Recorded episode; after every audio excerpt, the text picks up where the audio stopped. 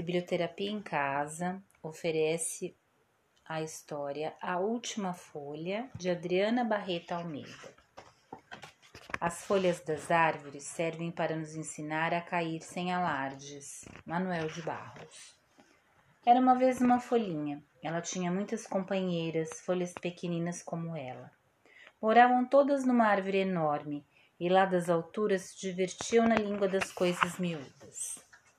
Gostavam de dançar com as gotas da chuva, de se balançar com o vento e de brincar de esconde-esconde com os passarinhos. E assim como sua amizade, elas foram crescendo, tornaram-se folhas grandes, de um verde profundo e suave. A árvore onde elas moravam se tornou uma das mais frondosas das redondezas. Quem por ali passava via que ela era do tamanho do encantamento que tem dentro da gente e não queria mais ir embora. Havia até quem pendurasse uma rede para ficar balançando e namorando o céu. Ou quem se distraísse do piquenique enxergando brinquedos nas sombras que seus galhos desenhavam no chão.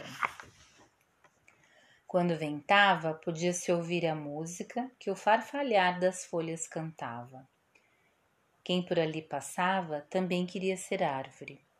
Nossa amiga Folhinha, agora já uma folhona, tinha esse privilégio e dele muito se orgulhava. Um dia ela percebeu que estava diferente. Uma pequena mancha amarelada invadia aquele verde antes tão verde. E ela notou, então, que suas amigas também tinham pontinhos amarelos aqui e ali. Não deram muita importância e continuaram a brincar. Folhas adultas também brincam muito.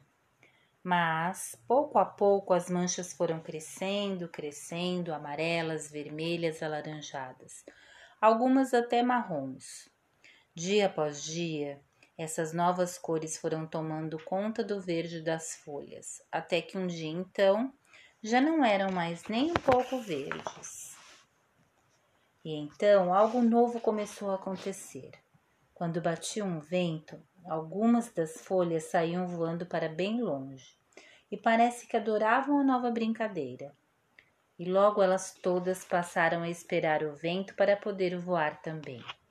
Bastava uma brisa e uiu, lá iam elas fazendo muita bagunça. E assim, nossa amiga observava suas companheiras com muita curiosidade. Cada vez que batia um ventinho, ela fechava os olhos e Uh, não, não voava. Só ouvia suas amigas se desprenderem da árvore fazendo piruetas e cambalhotas no ar. E iu, lá se ia uma, outro ventinho e iu, lá se ia outra. Para onde? Algumas caíram como chuva dourada sobre o menino que colhia flores para sua mamãe e que, encantado, transformara seu buquê em um luminoso arranjo de folhas. Outras se embaraçaram nos cabelos das crianças que corriam no parque, coroando-as os mais novos reis e rainhas. Algumas folhas foram cair bem no jardim da escola, para a alegria dos meninos e meninas, que logo tiveram a ideia de compor uma linda colagem de outono. Sim, porque era outono. Lá de cima de seu galho, nossa amiga Folhinha só imaginava o destino de suas companheiras e desejava muito ser a próxima a voar. Quando sentiu o toque do vento, juntava suas forças, se contorcia daqui e se contorcia de lá. E nada. Um dia cinzento envelhecido daquele quase inverno, ela percebeu que era então a última folha da árvore. Nessa tarde choveu uma chuva fina, mas ela já nem queria mais brincar com as gotinhas, que se misturavam às suas lágrimas.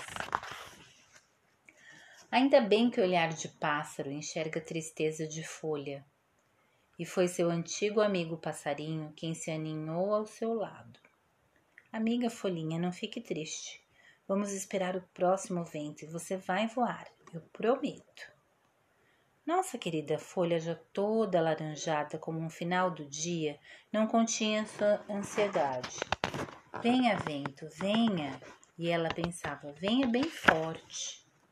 Dito e feito, era um amanhecer azul, o vento chegou na forma de uma brisa gelada. O passarinho deu uma leve bicada bem na sua bainha e. Lá se foi nossa amiga, alardeando sua felicidade enquanto piruetava pelo ar. Para onde você acha que ela foi? E nesse inverno, quando você passar por ali, chegue mais perto, apure o ouvido e espie com o olho de enxergar avesso. Lá dentro dos galhos solenes e grávidos, o farfalhinho invisível das folhas bebês nos conta que elas já se agitam para nascer com a primavera. Que dom de árvore é retomar a vida.